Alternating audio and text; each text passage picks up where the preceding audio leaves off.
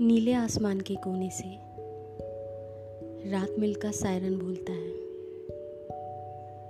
चाँद की चिमनी में से सफ़ेद गाढ़ा धुआँ उठता है। सपने जैसे कई भट्टियाँ हैं।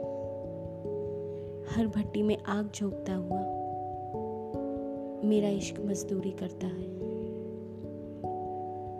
तेरा मिलना ऐसे होता है जैसे कोई हथेली पर एक वक्त की रोजी रख दे जो खाली हंडिया भरता है रांध पकाकर, अन्न परस कर वही हांडी उल्टा रखता है। बची आँच पर हाथ सेकता है। घड़ी पहर को सुस्ता लेता है। और खुदा का शुक्र मनाता है। रात मिलका सायरन बोलता है।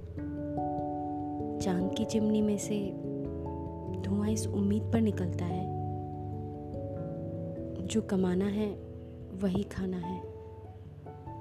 ना कोई टुकड़ा कल का बचा है, ना कोई टुकड़ा कल के लिए है।